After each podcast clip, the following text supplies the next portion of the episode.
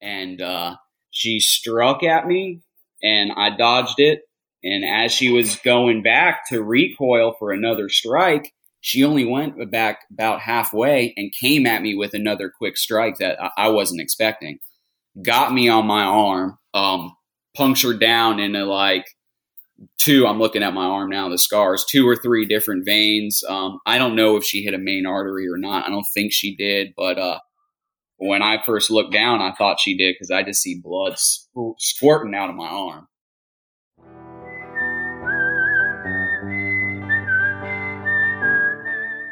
These are stories of outdoor adventure and expert advice from folks with calloused hands. I'm James Nash, and this is the Six Ranch Podcast.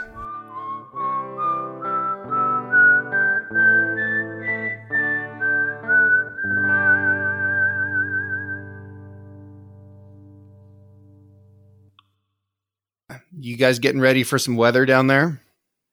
Well, with the whole tropical storm and all that? Yeah. Um, nope, not really. Yeah. I, I, you know, we might get a little bit. We're not really preparing, you know. Yeah. Um, you know, the the media pumps this stuff up so much, and it's like it's just part of your year and weather down there. A hundred percent. Yeah. You know, when it starts getting category three, four, five, you know, we can start to worry a little bit. But other than that, it's not usually not too big of a deal. So we're coming up on September, and for us out west, that that's kind of the beginning of our hunting seasons. For you, you know, you're working year round on on trapping. You're you're doing all this uh, all this stuff on these invasive species. You know, what's going on this time of year for you? It seems like you're focusing on hogs quite a bit. Yeah, um, and you know that's actually usually not the case. Usually this time of year, I'm hitting the pythons super hard, um, just because this is when they're the most active. It's hatching season, so we got all the nest hatching, all the big females coming off their nest looking for you know their first meal in a couple months, and all the males are recuperated from breeding season. So all the snakes are out and about hunting and that's when you you know you usually most successful is hunting them at night while they're hunting. But um, right now, the hogs have been just tearing up a couple of these contracts I have, and I just really haven't had the time to get down there and hunt the pythons.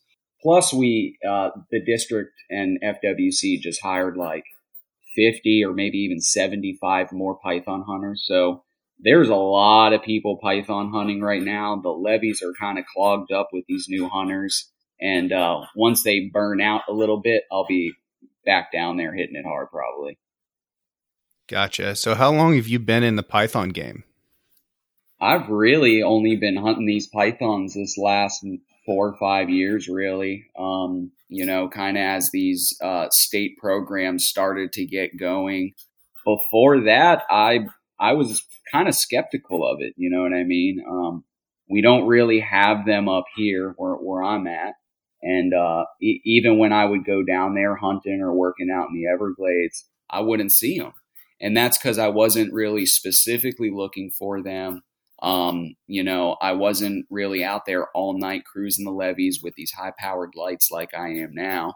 But as soon as I started to do that, when I got hired on with the program, um, and you know they started to hold these different contests and everything, and I started to see these other people catching them.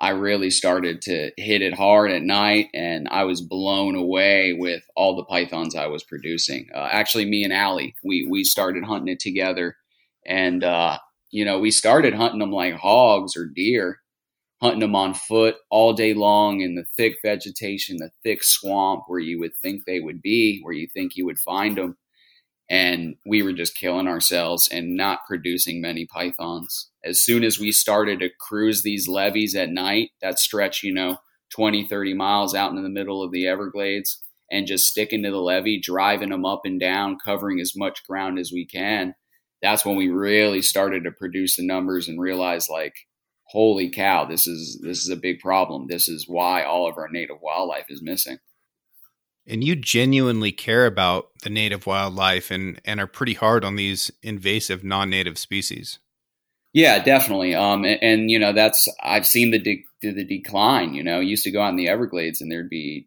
herds of deer, tons of raccoon, otters, marsh rabbits. You know, the even just driving the highways that bordered the Everglades, they would be lined with marsh rabbits. You know, as you're driving, and now there's there's just nothing. The only thing you see is road-killed pythons.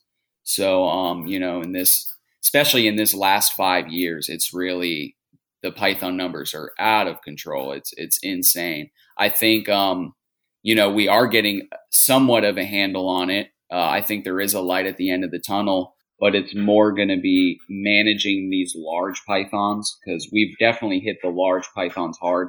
On average, we're catching a lot smaller, and the smaller pythons do less damage. Obviously, you know what I mean. They eat less. They're eating smaller prey. Generally, they're just eating the rats. So, um, you know, us taking out these large pythons, I've definitely seen a big boost in the native wildlife. I'm seeing marsh rabbits again. I'm seeing raccoons. I'm seeing otters. Whereas before, I didn't see any. Uh, the first two to three years, I was out there for the program hunting with with my keys out in these areas I don't normally have access to. I was not seeing any wildlife, and now we're starting to see it come back. But like I was saying, we're definitely catching more pythons now than ever. They're just smaller. So it's it's going to be something we're always going to have to manage, always going to have to stay on top of, and uh, it'll definitely always be an issue. Will Will a big python lay more eggs? I mean, that's kind of a stupid question, but yeah, what's the difference?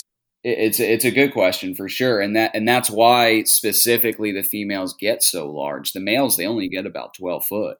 The females they're the ones that reach eighteen foot and bigger be, because so they can lay these large clutches. Um, you know, an 18 foot snake, it they could lay 100 eggs or more. Dude, you've been desensitized if you're saying only 12 feet. Like if I saw a 12 foot snake, that would be the worst part of my day. yeah, yeah. Um, you know, on so the first year I started, dude, on average I was catching 12 foot or bigger. Like it, I was blown away. I was like, really? there are monsters in these swamps. Yeah, it was wild, and I was catching a, a ton of them. You know, um, now we're we're definitely catching a lot again. It seems like this hatching season um, is just on fire. You know, catching four to five, six, seven a night, but they're definitely smaller. They're all like six foot. Right now, it's like the the larger side of average is eight foot. So um, you know we're we're working the size down but yeah you know to me an average size python is going to be anywhere from 8 to 12 feet and that's definitely a large a large animal how old are they to get that big surprisingly pretty young um, in a year they can reach six foot in two years they can reach over eight foot um, that that 17 7 incher Dude. i caught is probably five to ten years old depending on how much it's eaten so um you know, it, it it shows you how big of a problem they can become, how quickly. Okay, I want to talk about that snake, and I'm going to link the video um, on your YouTube. But for those who haven't seen it, you caught an absolute giant snake this year, but it didn't go down as planned. Like, just run me run me through it. Tell me the story of this bruiser of a snake. So, um, for for this whole year, maybe even, uh, I've been hunting these tree islands out on my little John boat. You know, trying to find nest and trying to. I really what I was trying to find was a monster python. I was calling it. You know, I'm searching for the man eater, and uh, I found a nest, which is really cool. It was the first nest for the Python program, and uh, first nest I've ever found a Python nest. And uh, you know, I'm I've caught a some pythons breeding and everything like that, which by the way, all the videos are on my YouTube. And then, uh, so I go down this day to try my luck again, see what I find out on these islands, little 14 foot John boat. And, uh, maybe on like my ninth or 10th island of the day, I come across the man eater, a monster, you know, I, I couldn't tell how big it was just because of how big it was. You know, it just stretched throughout the vegetation further than I could really see. And uh, I could just see its tail kind of slowly cruising, and I could just tell it was an absolute monster. So I started videotaping it. I'm like walking up it, trying to gauge how big it is, trying to see where its head is. because on these real big ones, ideally you want to try to find the head and go right for the head um, because if you grab it by the tail, they're solid muscle. You know, they could be 100 pounds, 150 pounds, and 100%, especially with the vegetation that they can use as leverage. They'll overpower you, drag you out in the swamp, and you'll never be able to stop them. Um, so, you know, I'm looking for the head and, and I find the head, but I say, screw it. Let me grab this thing by the tail, fight with it. Um, my plan was, you know, because I knew it was going to drag me out in the swamp. My plan was to really try to piss it off and get it to come and like attack me, basically. So it wouldn't drag me off, and I could kind of fight it how I normally fight the pythons, which is kind of dancing around it and waiting for my shot to grab the head. Um, I've caught them straight by the head before, but I've never caught a 16 foot plus this way. So, you know, hey, let's see what I'm capable of. Um, grab it by the tail. It immediately overpowers me, starts pulling me into vegetation, pulling me into the swamp. And uh, I'm able to kind of dig my heels into the limestone and just lean back and stop it. So we're both kind of at a tug of war. It's not gaining on me. I'm definitely not gaining on it and uh, I get it to come back on me. And it starts trying to strike at me. I'm dodging its strikes. And uh, being as old and clever and smart as she is, she struck at me and I dodged it. And as she was going back to recoil for another strike, she only went back about halfway and came at me with another quick strike that I wasn't expecting. Got me on my arm, um, punctured down into like two i'm looking at my arm now the scars two or three different veins. Um, i don't know if she hit a main artery or not. I don't think she did but uh, when i first looked down i thought she did because i just see blood squirting out of my arm. Um, you know i got it all in video and i'm thinking oh my god this is going to be an epic video. My whole arm's just covered at your funeral. oh yeah just dripping everywhere. Um, and you know my, my main thought when I see all that blood spraying is like, I got to stop this bleeding. I got to first control her and then control this bleeding because not so much I'm worried about bleeding out all the way. I mean, that definitely crossed my mind, but I was more concerned about being out in this 100 degree sun, exhausted already, and then having to drag this snake, this 150 pound snake back to the boat. I'm going to black the fuck out. She's going to wrap me up and kill me. So, um, you know, I get her controlled. I'm kind of pacing myself, controlling my, my breathing, trying not to use that arm because every time I squeeze or fight with her, blood's just spraying. Um, so I finally get her contained. I grab the snake bag that I have on my belt, pull it out, tie it around my arm as I'm fighting with her. She's trying to bite me as I'm doing it. Get my arm tied off, and then now is the really hard part, having to drag her. She actually weighed 135 pounds, um, 135 pound body all the way back to my John boat. And uh, I was able to successfully do it. She was still alive, got her to my boat, uh, stuffed her in a big black tote I had in case I did catch a monster. And um, on my on my boat was where my gun was. So kind of caught my breath, you know, regained my energy, and um, opened it up grabbed her by her head and, and shot her. And then, uh, you know, fr- from there, got her out of the swamp, took her to my house, uh, skinned her out, and everything like that. After I did weigh her and measure her with the state, uh, and she did end up being a record breaker 17 foot, 7 inches, 135 pounds. Absolutely unreal. So, a, a snake like that, it can kill and eat a deer. Absolutely. Yeah that's what we call them deer eaters. They um you know at that size they can eat just about anything. And probably what they're eating more than anything right now after you know our deer population has really plummeted is uh, alligators. They're probably feeding on like five to six foot alligators. Uh, i personally have come across and was able to rescue three alligators from pythons.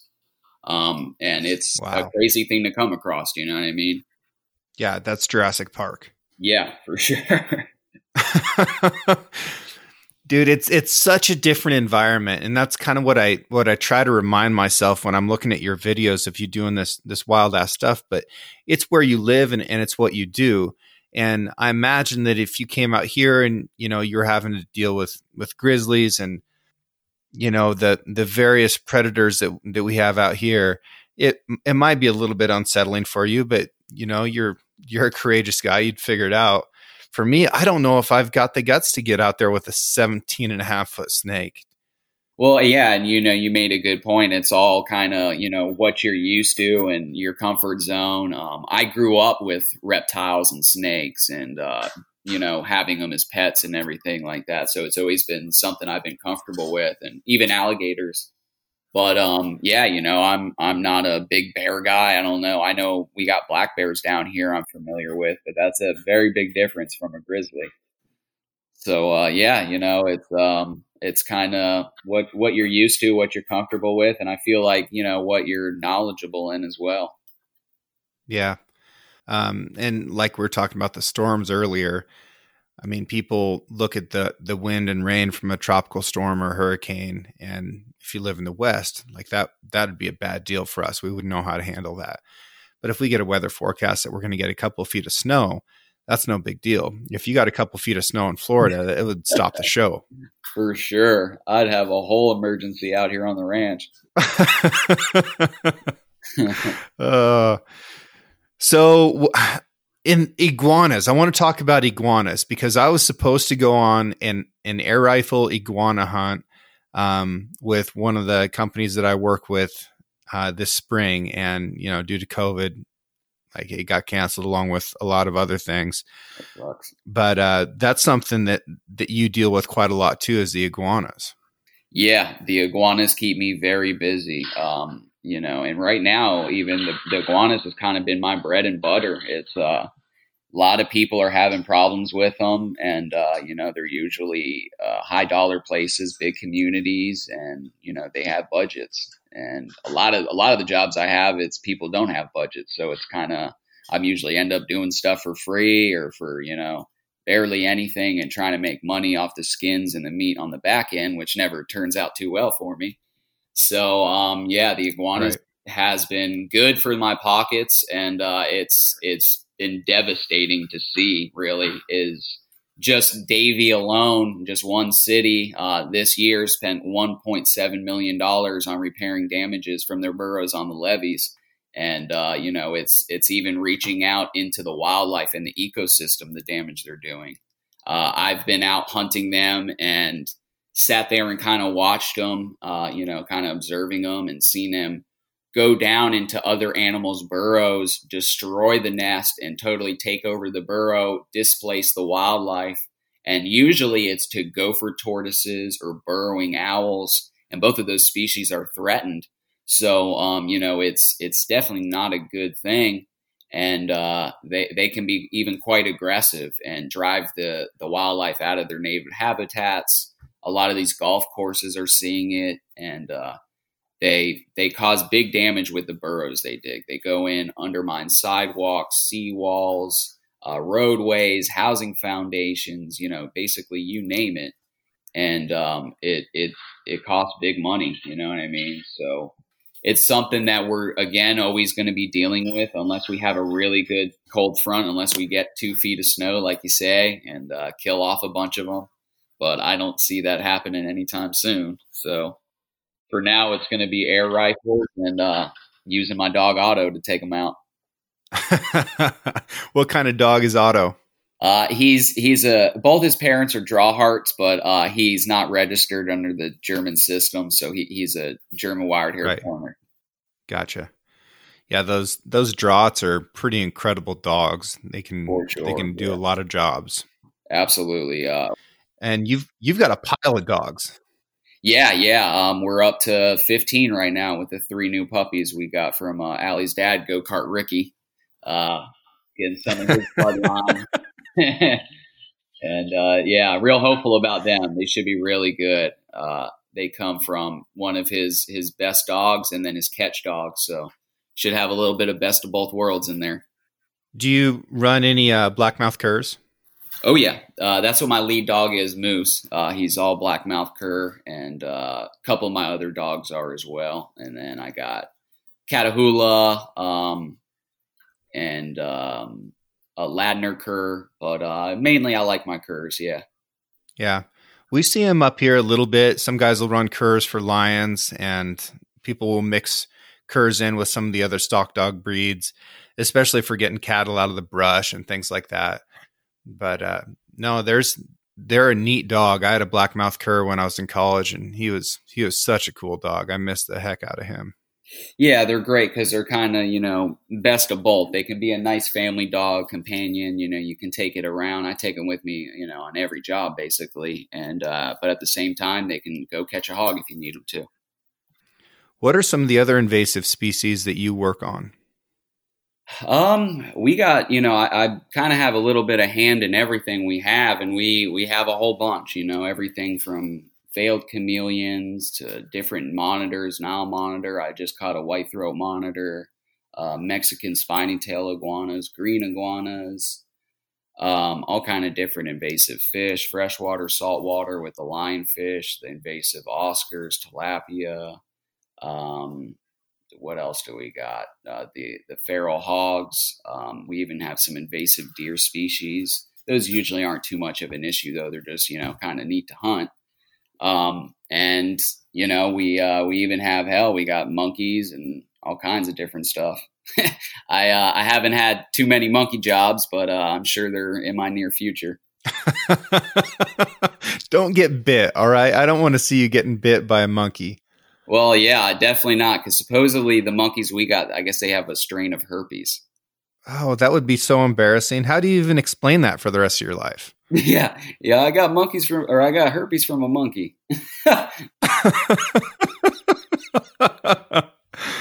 uh, and uh, what's what? What's up with these Egyptian geese? How did they get there? Yeah, the Egyptian geese is another one. Um, and you know, they got here basically the same way. Pet trade people having them on their property, thinking they'll stick around, and they end up flying off and, and making a new home somewhere else and mating. Um, they've really exploded this last five years, and uh, we're starting to see more of them, and then even the Muscovy ducks we have, which are also invasive. And uh, you know, we even got peacocks now. I just took in a peacock rescue recently, actually and uh, they are another invasive species we have down here breeding. So, is there any hope for native wildlife in Florida? I mean, this sounds like an overwhelming just wave of of invasive species that are going to take over. Yeah, you know, the odds are definitely stacked against uh, the native wildlife, not only because of that, but just because of water quality and, and how it's being managed and everything like that. You know, it's uh, and with all the development we're seeing is really the main the main problem. Plus, you add the invasive species on top of it, and it's just it's a lot, you know. But um, I think with you know the awareness we're spreading everyone's starting to get on the same page. I've seen in these last two three years a, a huge difference in um, city organizations and, and just the general public you know wanting to help and being accepting of, of myself and other people killing these invasive species. Now they're no longer calling me a murderer or a sicko you know what i mean? Because they didn't understand it um, so, you know, I think there's definitely light at the end of the tunnel and we're working towards it, but we got to continue at this pace. We got to keep uh, figuring out new methods, keep coming up with new programs, getting the kids involved, more people involved. And uh, I think it'll be where we can learn to live with them as we, you know, manage them. But it, it's going to be, you know, uh, always a thing for us. Well, you've got a, a big following on Instagram and and rightfully so because it's just some of the most entertaining stuff out there. Anytime that you deal with that, though, there's always going to be a lot of hate. So, yeah. how do you deal with that hate with those people that just want to throw shade and bring you know really bad negativity your way? Well, um, it's actually, you know, since I've started showing everything I have going on, showing my intentions and explaining, um, I don't get it that much often anymore and it's been great. Um, here and there, when I get a new follower on a post or someone that doesn't follow me, a quick comment saying, you know, what are you doing? Why are you killing these? You know, and and they're upset, or you know, sometimes they don't even ask and they just assume the worst.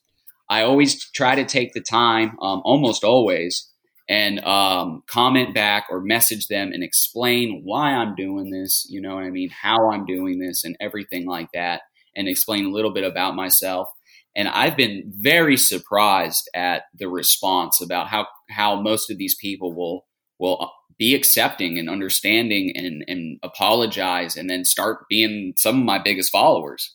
Um, now, there's always a handful of them that are just whacked out and they don't want to hear a thing you got to say. They'd rather just call you a murderer and, and you know, be an idiot. But, um, you know, I, I find more often than not, they, they are understanding, which is, which has been cool to see. Yeah, that's awesome. And it's good of you to take the time to help explain that.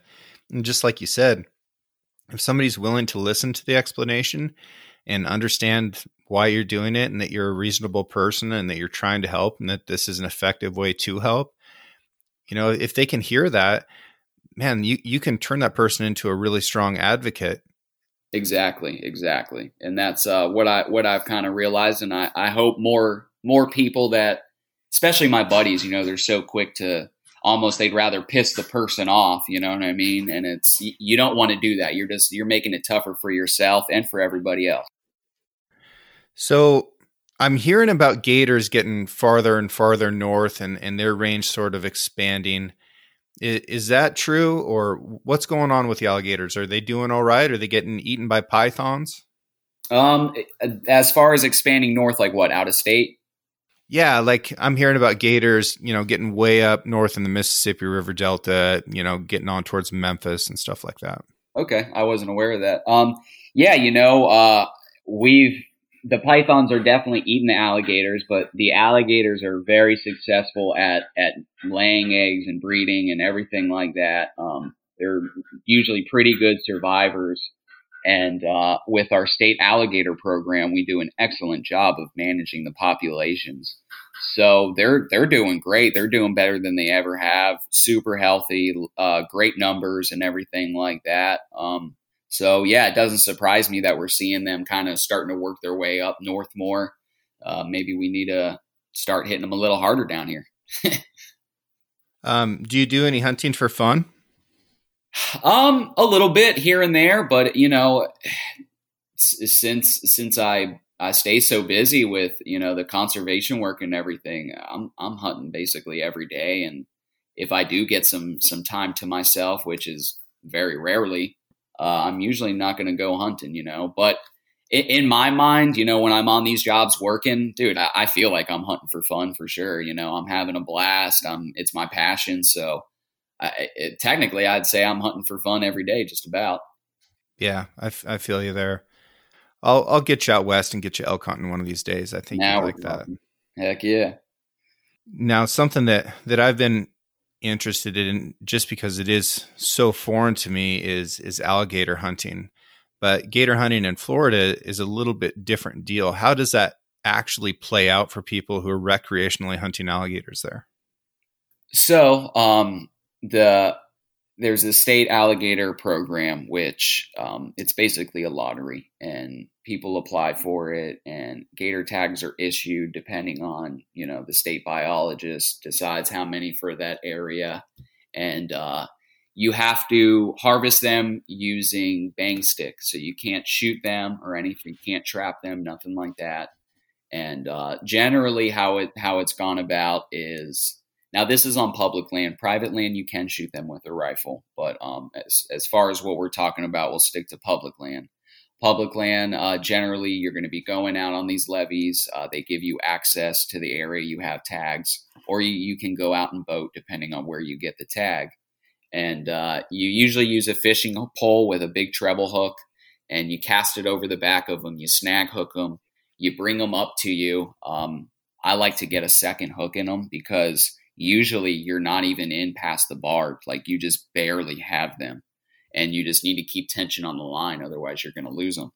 So we get a second hook in them, uh, get them, get them up close to us, and then hit them in the head with a bang stick. Which I don't know if you're familiar with a bang stick. It's um, uh, a lot of times, you know, it's used in diving for fish, where it's basically if you push it up against anything, it it fires. Um, in this case, it would be a 44 mag, for gators usually, or, or a high um, big caliber bullet. And you know, usually you put put two in them to make sure they're done. Tape their mouth because you'd be surprised how tough they are. They can come back to life, and the last thing you want is a gator coming back to life that's in your boat, bigger than your boat. that is the last thing that I'd want. Or getting bit by a 17 and a half foot python. Those are about neck and neck yeah. for me. And then uh, is the meat good? On the gators? Yeah. Yeah, yeah, the gator meat's delicious for sure. Um, it's very good. I, I've never been a huge fan of it, but I do I do like it. You know, it's not something I'm I'm going crazy for. I usually try to sell most of mine and make a little dollar on it because people do like it, especially when it's fresh harvested like that. Um, I've I never like gator gator meat from a restaurant, but then again, I don't like fish from a restaurant either um, it's good. You know, you just got to know what you're doing because if you don't, it can be chewy and a little fishy. But um, it, if it's done right, it's very, very good for sure. And the skin makes excellent leather. Oh, it does. Yeah, pretty tough and thin. Um, no, it's it's quite thick. Uh, it, it's it's pretty pretty good, strong stuff. Yeah. Okay. So when you're seeing it on on boots or purses or stuff like that, they've ran it through a machine to thin it down a little bit. Um, I'm not exactly sure. Um, you know, maybe they do a little bit. Uh, you know what I mean? But as far as like compared to Python skins, it's it's much thicker. Gotcha. And uh, is that Python skin tough enough to be useful, or is it just cool looking? Definitely useful. Um, even so, I have some of my skins professionally tanned, and then I have some of them more preserved, where they keep their natural colors, and it still looks like it's on the snake and I make products out of both, and they, and they both turn out great.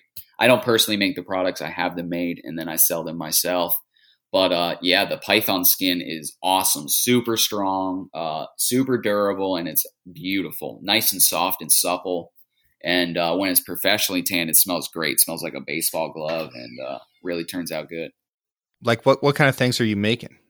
Anything, anything and everything. Uh, wallets, long wallets, card cases, bracelets, watch bands, earrings, necklaces, lighter cases, um, passport cases, you name it. Even uh, 1911 grips for pistols. Oh, nice. That's awesome. Where can people go to find stuff like that?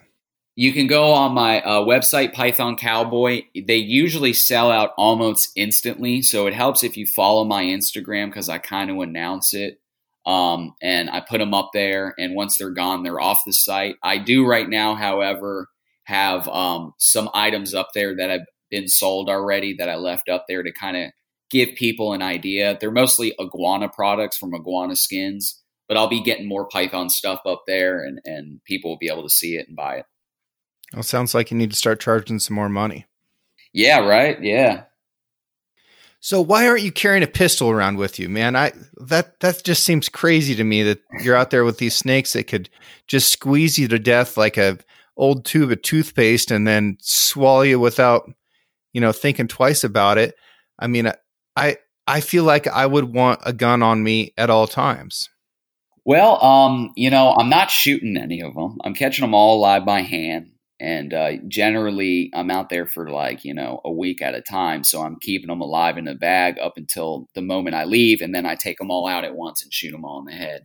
Um, but you know i, I see to, i used to keep a pistol on my side you know just in case sort of thing. But it, it's just kind of a pain to keep on my side um, in and out of the truck all the time and you know i got a suppressor on it which i don't have to have on it but um, and you know it's just it's easier for me to use a knife. I, I never use my pistol on my side, so uh, the knife's just a little more lightweight, easier to tote around, and I, I honestly use it a lot more. So uh, even with that big girl, if, it went da- down, you know, south where I needed to to do something, uh, I, I, feel like I could make my knife work. You know, I, I usually keep two or three on me, and they're easily accessible. Now, I imagine, given that this is your life and your profession, that this isn't the only time that things have kind of gotten western on on you. So, can you think of any other stories that times that started to get a little bit intense? Yeah, uh, you know, there's definitely uh, there's been a good number of them. Uh, you know, with animals and and even with not animals. Um, you know, I'll give you one with without an animal since I gave you one with an animal. Uh, me and Allie were out uh, hunting pythons out on the airboat. We were kind of cruising sunset time, um, trying to look for pythons coming out for you know the last little bit of daylight maybe or, or starting to hunt for the night. And uh, we start to get in some real thick sawgrass and uh, start to get stuck a little bit because i'm not in a real powerful airboat at the time. And um, the sawgrass was just really overgrown uh, you know over taller than the airboat and it was just sticking to us so I, I'm trying to get unstuck, working the boat and actually working further out, trying to get unstuck just burning through my gas. And uh, wouldn't you know it, I get stuck trying to, you know, we're fully stuck. I'm in and out the boat, pushing it, moving it, wearing myself out, you know, drenched in sweat, starting to get dehydrated. Of course, we didn't really pack no waters or nothing. It was supposed to be a quick little trip. And um, get unstuck finally, uh, hauling ass back to the trail, and boom, I run out of gas. Now I'm super far out. You know, I burned through all my gas trying to get unstuck, and it is dark as hell. You know, it's like 10 o'clock at night now. And now we got to work our way out of the swamp on foot because we got no cell phone reception. Thank God I had my handheld GPS on us. Otherwise, we would have been totally screwed. Um, so I think it was six or seven, eight hours maybe took us to get out of the swamp um, through the thickest sawgrass I've ever been in, like to the point where I'm, I'm getting claustrophobic. And, uh, you know, I'm covered in blood because it literally slices you open as you're pushing through it. Totally dehydrated, both me and Allie, um, to the point where, like, in the last hour of, of our walk out, I'm like taking five steps and I got to stop. Taking five steps and I got to stop for a little bit because I'm feeling like I'm back about to black out. She's about to black out. And if one of us blacks out, dude, we're we're totally done. I can't carry her. She ain't gonna be able to carry me. We're both just just done. You know, it's a hundred something degrees in this sawgrass and it just sucks the life out of you. And um, thankfully we we did get out. We did make it to the levee. But for me, it was just kind of a, a big eye opener like holy shit, you know what I mean? This this GPS probably just saved my life. No one would have found me out there. Um, I wasn't even worried about the alligators, the moccasins, or anything like that at that point. I was just worried about getting the hell out. I, I've never really felt so helpless in my life. You know what I mean? Just my life hanging on by a thread by this GPS, and um, you know it. Uh, it it made me realize I got to sell my boat and get a more powerful one. Yeah, and uh, throw in an extra jug of gas and, and a water. yeah, yeah, for sure. Quick trips always end up the the wrong way, so uh, don't ever plan for a quick trip. Yeah, I just had a a guy message me this morning because I was talking about mountain lions the last couple days, and he said that you know he always carries a pistol everywhere he goes in the woods, and he just wanted to go out and check a game camera. Um, it wasn't too far from his house, and just hoofed it straight from his house to go check out this camera and uh, had a lion come up on him and you know it stopped at three yards and bounced off to the side and crouched down and okay. didn't want to leave. And it's like yeah those those quick trips need need respect. And it's like yeah carry a gun man. Hope, hope you learned but fortunately nothing nothing bad happened there. Good good. Yeah but you know definitely these uh these airboats are pretty impressive machines. How many? What kind of engines they have? How much horsepower are you dealing with? Um, well, it all depends on the kind of boat you have. Uh, I have an aircraft motor boat, which they're usually a little bit uh, cheaper and they're lighter, smaller. Um, it has the airplane motor still in it. You don't have as much power um, as these car motor boats do. These car motor boats, they'll have a Corvette motor in it with a gear drive. And I mean, dude, they're getting like fucking 700, 800 horsepower. It's insane. And um, what I have now, I, I have probably a, f- a few hundred horsepower. You know what I mean? The airplane motor, but the airplane motor is so light, you know, you can get by with that. The car motor boats, they're very heavy, um, usually a lot more expensive, but they go anywhere you want. But if you do get stuck, it's going to be a disaster getting out because you're very heavy. And if you got stuck, you're really, really stuck in that boat, you know? Oh, I bet. Um, so, how much fuel are you burning? It's probably fairly efficient. Well, the, the airplane, um, it all depends on, you know, how much throttle you're giving it. If you're just kind of coasting all night, you know, you can definitely make it last. Um, if you're just trying to get unstuck and going balls to the wall, you're going to burn through it extremely fast. Um, the, the car motor boats are usually a little bit better with the fuel just because, um, I feel like they sip it a little bit less. It's a lot easier to get it. You don't have to get airplane fuel. You know what I mean? So, um, you know, it, it, it just all kind of depends on how you're running it and how many people you got on the boat, how much weight, everything like that. So is there anything out there that that does scare you because I mean this this stuff is is terrifying to people and I think that that's a lot of why they they're watching what you're doing because you're overcoming something that that they never could. Um, but like water moccasins, that's a that's a bad deal, and they can hide pretty well. I mean, they stink, so you kind of know that they're around. But yeah, what what scares you out there in the swamp? Um, I I don't know what really scares me if I'm being honest with you. Maybe um, you know, there's definitely um, certain species I respect more than others. Uh, I think would be maybe a better thing to say, where I'm a little more careful with them, a little more uh, wary of them. Uh, surprisingly enough, raccoon is definitely one of them raccoons are, are vicious yeah. little bastards if you're not careful. Especially, um, you know, uh, I've dealt with some rabid ones before, and they are they're no joke, and they'll uh, shit a rabid, a rabid raccoon almost cost me twenty two grand in rabies shots. So it would have if a wow. uh, an, anonymous donator uh, didn't cover my bill when I applied for uh, you know kind of a payment plan. They I guess they heard heard what happened. I saved someone's dog and uh, they they covered the 22 grand on my bill. But um, you know, even after that, because I had to get it uh, boosted, I, have gotten rabies like two or three times now, exposed to it, and uh, each time after that, it cost no way a grand, a grand to uh, get the booster shots. So uh, yeah, dude, that's uh that's intense. I mean, rac- raccoons are no joke. We did wildlife rehab here on the ranch, and had a had a raccoon grow up here one time. And you know it was all cute and cuddly when it was little but the bigger it got the harder that it liked to play. And it got to the point where i'd have to put on like welding gloves just to handle this thing. It's like this is too much you know you're you're playing rough. For sure. Yeah they're no joke. I've um you know another another um uh, situation I've had down there that was a little bit dicey. Um, speaking of you know species I respect, is uh, I was down there with Allie, and this is in the beginning of the program. We were out there camping out out in a tent out in the middle of the Everglades, and this is after you know.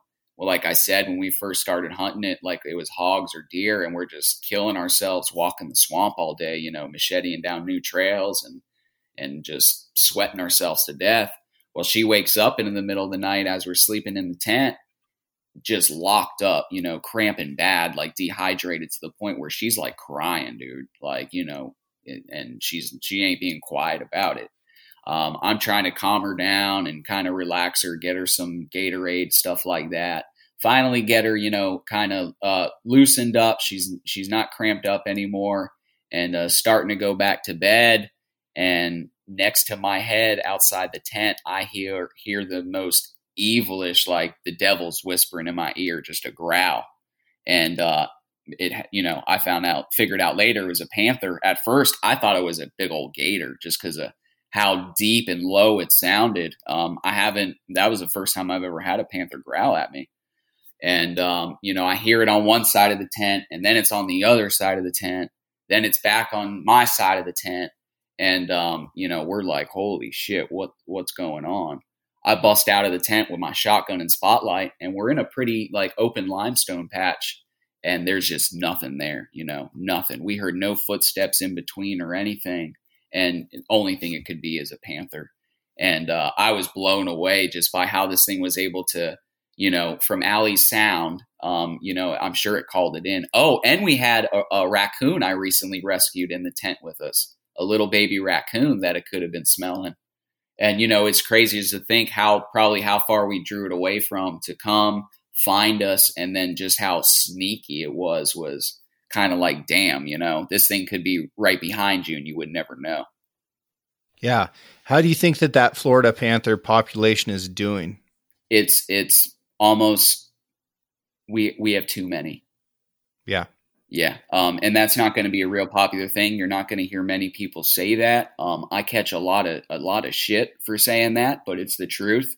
Um, the numbers are are a lot lower than they really are. Uh, you know, there's reported like maybe 200 panthers. I think they say there's way more than that. If that was true, then over a quarter of the pan- panther population dies every single year just from motor vehicles. That would be impossible. Um, and they definitely have a bigger range than they say. Um, we have them up in Martin County. We have them north of here for sure. Um, I, I've been a part of uh, two different reports in Martin County that was 100% a panther. FWC, as soon as they got on the scene, they said it was a coyote. And anybody who knows anything about animals it would know it's not a coyote. Um, so, you know, it's, uh, they do a lot in the name of the panther. They, they protect a lot of land from development. So that's great. You know what I mean? but um, we're having a lot of depredations down south on livestock and uh, things like that. And 100% the cause of our deer population plummeting in the Everglades is from the panthers. Um, the pythons play a role in that, but they're not the cause like everyone likes to say. The pythons eat all the small mammals and because of that, the panthers prey directly on the, large mammals like the deer and the hog. That's why there's absolutely no hogs out in the Everglades. And uh, the deer population is really struggling from mainly the panthers, but also the pythons eat some deer too. You know, every person that I've talked to that actually spends time out in the Everglades and, and out in the the wild country in Florida tells me the same thing that you just said. And I had a buddy who was running lions in New Mexico for a job, and he'd worked on some jaguar projects down in South America, and he'd actually caught a jaguar in Arizona as well. Oh, no kidding! But they, um, yeah, they contracted him to go over and um, and collar a bunch of panthers in Florida. And when I asked him, I was like, "That's got to be tough if there's only a handful of them left in the state." and he, he said, you know, we we caught panthers every time we went out. Like there's lots and lots of them. Oh yeah, for sure. Especially Collier or Hendry County. It's it's insane. So here in Oregon, um, we used to run them with dogs, and that got banned in the '90s, and the population went way up, and the deer population crashed. And now we're looking at a situation where mule deer, one of our native deer species, you know, is is you know we've got half as many of them as what we did just a few years ago. And that was half of what we had a few years before that. So it's looking really ugly for the mule deer. Yeah. Um, but i think that when people look at a mountain lion or they look at a florida panther they they think that it's just a big house cat um, and a house a feral cat is a is a deadly animal in its own but it is not your house cat this is no. a different animal oh yeah big time big time. And the Florida Panther itself is it, it's just a mountain lion. You know what I mean? Especially now that they brought in the Texas Cougars to breed with the Florida Panther to revamp the population. The the you know historic Florida Panther doesn't exist anymore. Um, but the historic historic Florida Panther was just really a uh, a mountain lion in the Everglades.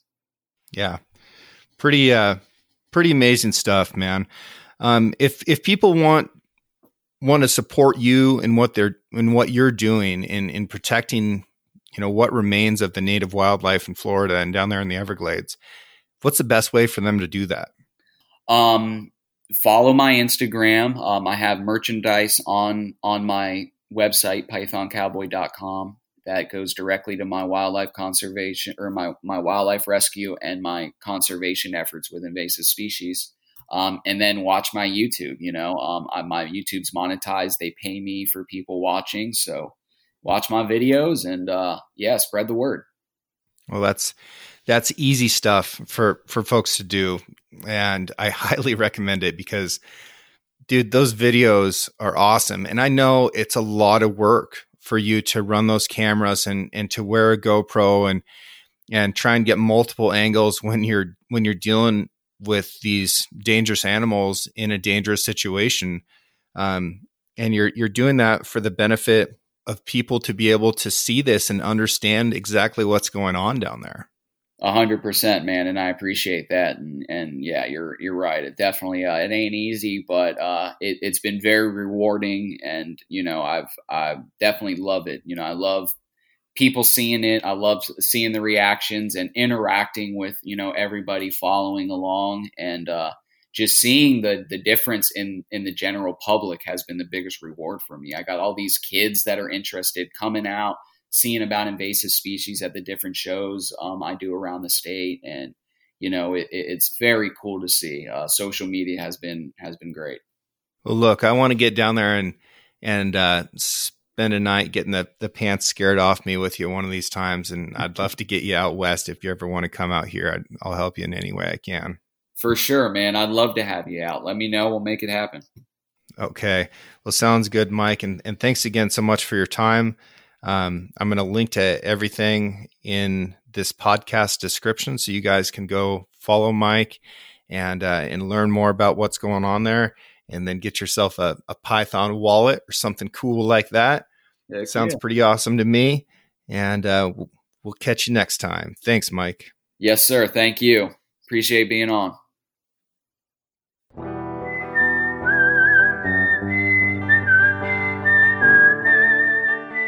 Thank you for listening, and I hope you enjoyed the show.